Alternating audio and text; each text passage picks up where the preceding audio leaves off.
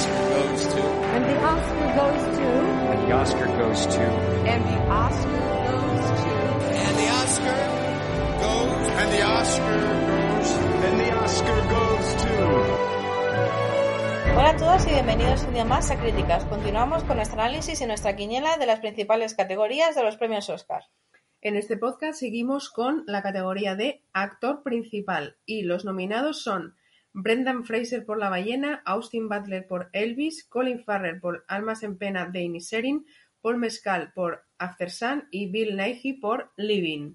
A ver, aquí tenemos claro que hay tres favoritos. Bueno, muchas gracias a Paul Mescal y a Bill Nighy por estar aquí y que muy bien, o sea, que está muy bien. Pero bueno, estamos de acuerdo que son entre los, los, los favoritos, más bien dos, pero bueno, vamos a centrarnos en ello. Colin Farrell, bien. A mí no me parece, o sea, desde el principio se le puso como uno de los favoritos, se llevó la Copa Volpi y ahí se quedó todo. Para mí, sinceramente, no he entendido el, favoritismo que en un momento de la carrera se ha tenido por él, como cuida con él, cuida con él. El papel que hace está bien, pero es que a mí tampoco o sea, me parece para un Oscar. O sea, que es un papel que es muy no sé si memorable, pero sí que puede gustar mucho a la gente, porque es como el típico bonachón que no tiene más pretensión en la vida que disfrutarla y ya está, que quiere mucho a su amigo, pero ¿por qué no me hablas? Jo, pero yo quiero ser tu amigo, pero jo, ¿por qué no me hablas? O sea, es que es un papel que es muy disfrutable como espectador, o sea, le coges mucho cariño enseguida, que lo hace muy bien. Tiene algunos momentos que está muy bien, sobre todo, por ejemplo, aparte del final, que es cuando se vuelve un poco ya loco, sobre todo para mí, el Oscar clip, por así decirlo, es el momento en el que le pega el guantazo el policía, se sube su amigo con él en la carreta, están de camino al pueblo y de repente empiezan a hablar como más. Hasta ese momento no se habían hablado, el otro le estaba debatiendo todo el rato y empiezan a hablar como. Y él nota más la cercanía, el momento que se emociona, se pone a llorar. O sea, a mí me parece esa escena muy bonita. Denominación, está muy bien, el papel está muy bien, pero yo, como digo, no entiendo el favoritismo que se ha tenido con él en, cierto, en ciertos momentos de la carrera. Y ahora vamos a la madre del cordero, que yo creo que aquí está una de las grandes dudas de la noche. Brendan Fraser o Austin Butler. Yo tengo mi favorito claro. No sé si lo, se lo va a llevar porque yo sinceramente no me atrevería a hacer una predicción porque yo creo que está tan igualado el tema que es que no sabemos nunca por cuántos votos gana el, eh, quien se lleva el Oscar. Pero yo creo que este año, si ojalá pudiesen decir los votos que recibe cada uno, porque yo creo que la cosa se va a resolver por un puñado de votos, no más, va a estar súper igualado. Entonces yo, sinceramente, no me atrevo a hacer una predicción. Luego si quieres la haces tú, pero yo no me atrevo. Yo lo único que puedo decir que tengo un favorito claro en esta categoría y es Austin Butler por Elvis. A mí me encanta, me fascina, con prótesis y peluca mala y todo. Me parece que hace un trabajazo increíble. Tan trabajazo hace que siga hablando con el acento de Elvis. O sea, imaginemos el trabajazo que hasta se ha tragado a Elvis, que ya está cansando un poquito el tema, lo entendemos todos. Y él dice que ya se está deshaciendo del acento. Eh, pero a mí me fascina el personaje, me parece que le capta muy bien, no solamente en sus movimientos, que son muy complicados, en su esencia.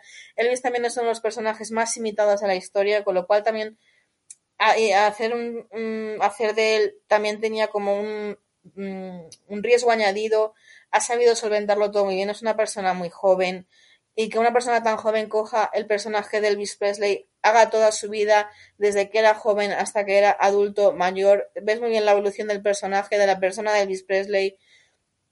Como digo, los movimientos, el tono de voz, está todo pero perfectamente dominado. Hay muchas personas que yo entiendo que siempre se quejan de que es cuando hay un actor con un personaje que hace de alguien de alguien real. Normalmente se suele llevar el gato al lado, como por ejemplo fue el caso de Reese Witherspoon cuando hizo la película de, eh, Judy.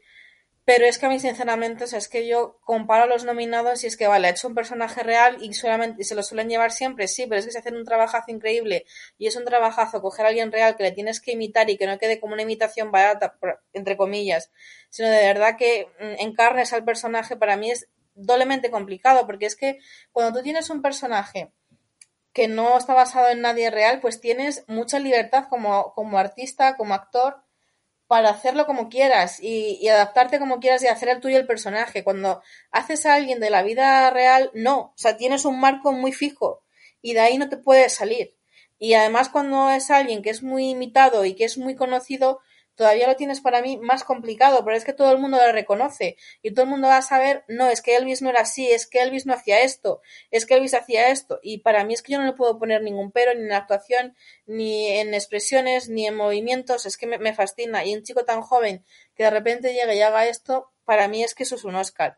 Brendan Fraser, yo lo siento mucho. A mí La ballena como película me parece un horror por multitud de razones que no comentaremos porque eso podríamos estar un podcast entero. La ballena no me ha gustado nada la película, el concepto de la película, cómo está proyectada y ahora, yendo al actor, hace muy buen trabajo, sí, pero a excepción de unas cuantas escenas, a mí sinceramente, que es un personaje que emociona, que es muy emotivo, el personaje, que es muy emotivo, que empatizas mucho con él, que hace, pues eso, de una persona que parece que estás viendo un documental de mi vida con 300 kilos.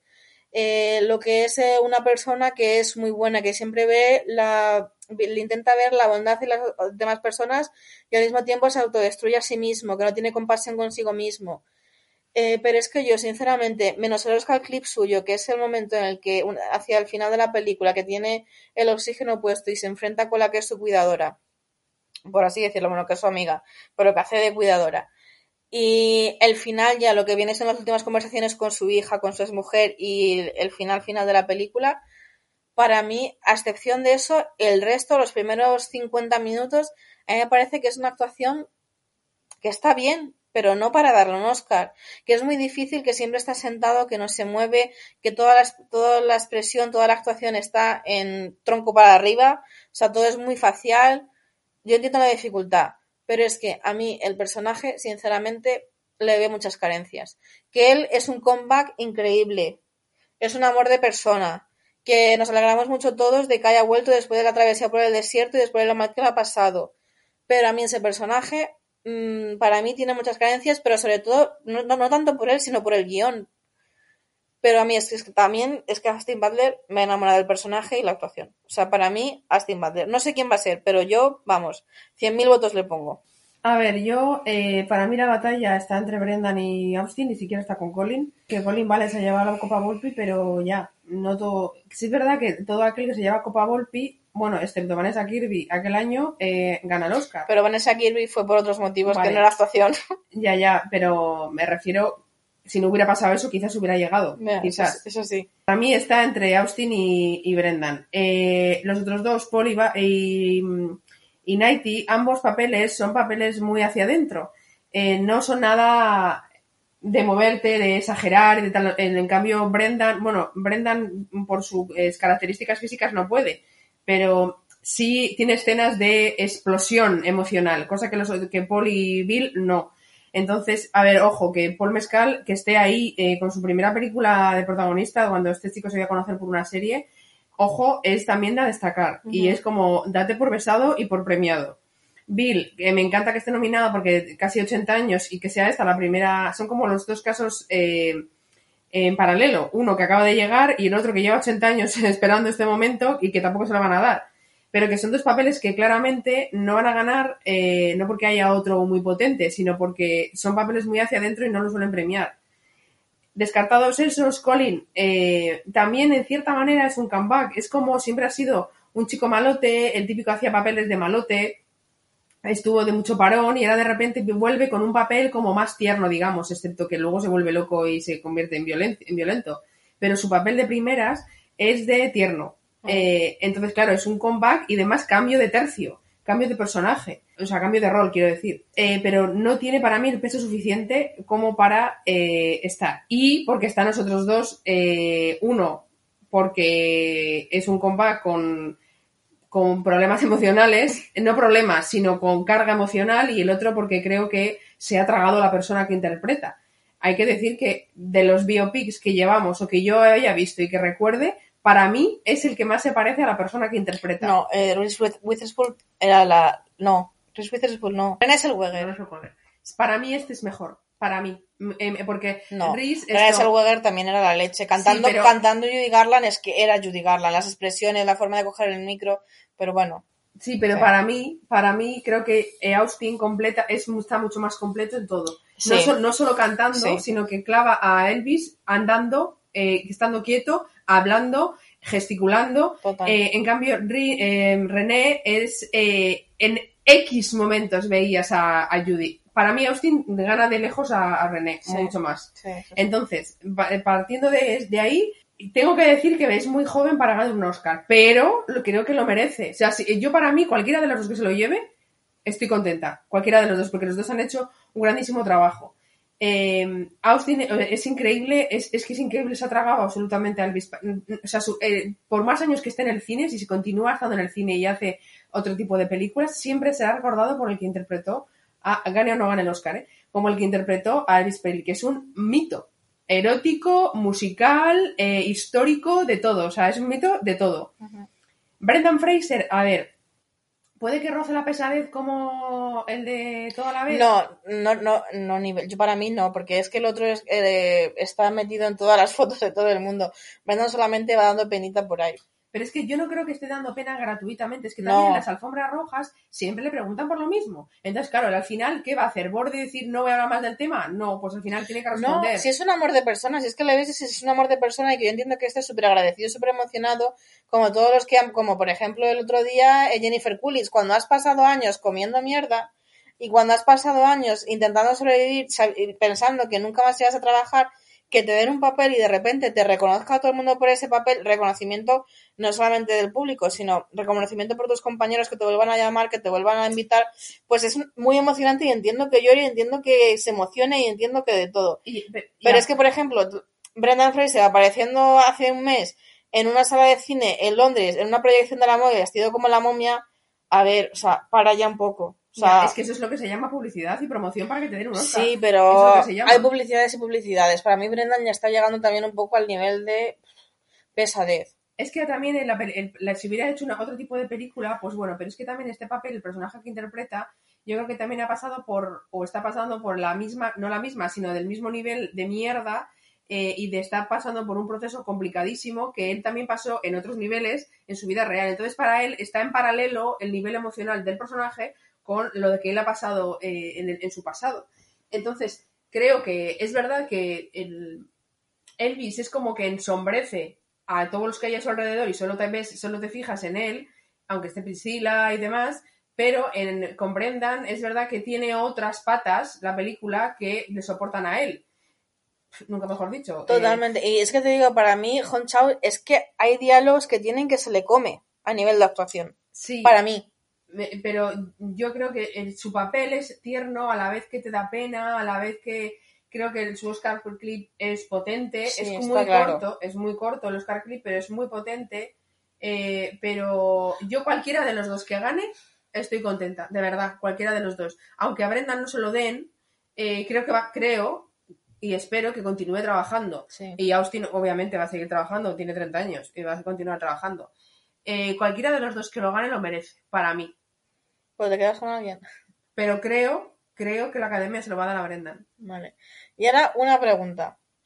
Que tengo una duda y de verdad la tengo desde hace tiempo. ¿Tú crees que Brendan, el papel, si no hubiese tenido tantas prótesis encima, se hubiese hablado tanto de él?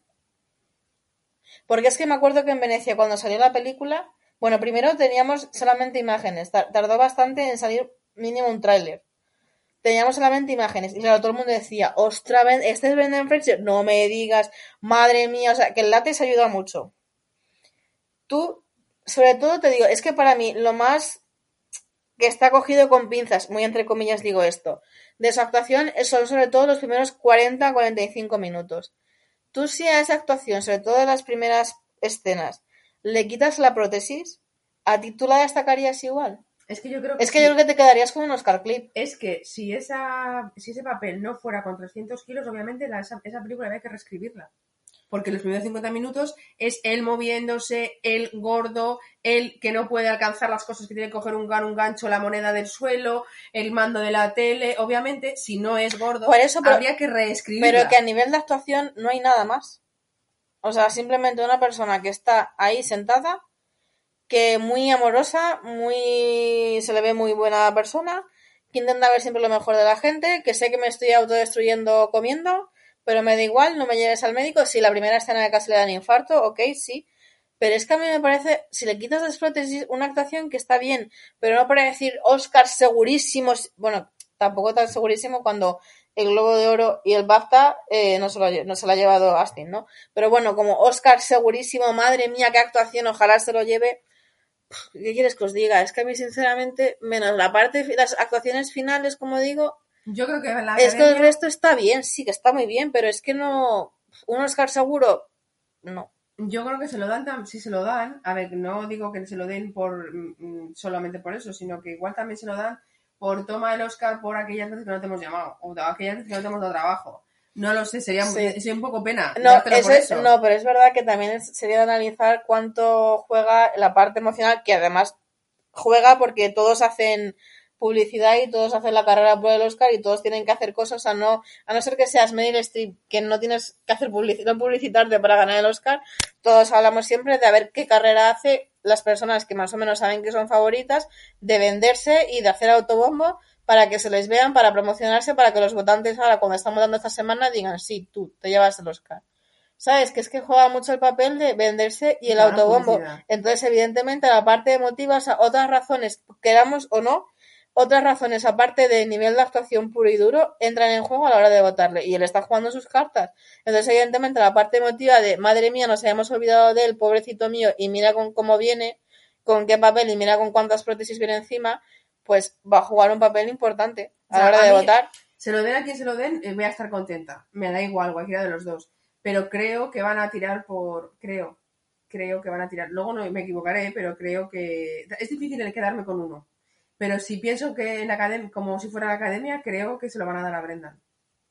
Es posible, es posible, pero bueno, hablamos siempre de la batalla Kate Blanchett, Michelle Yeoh, pero también esta va a ser una batalla de la noche.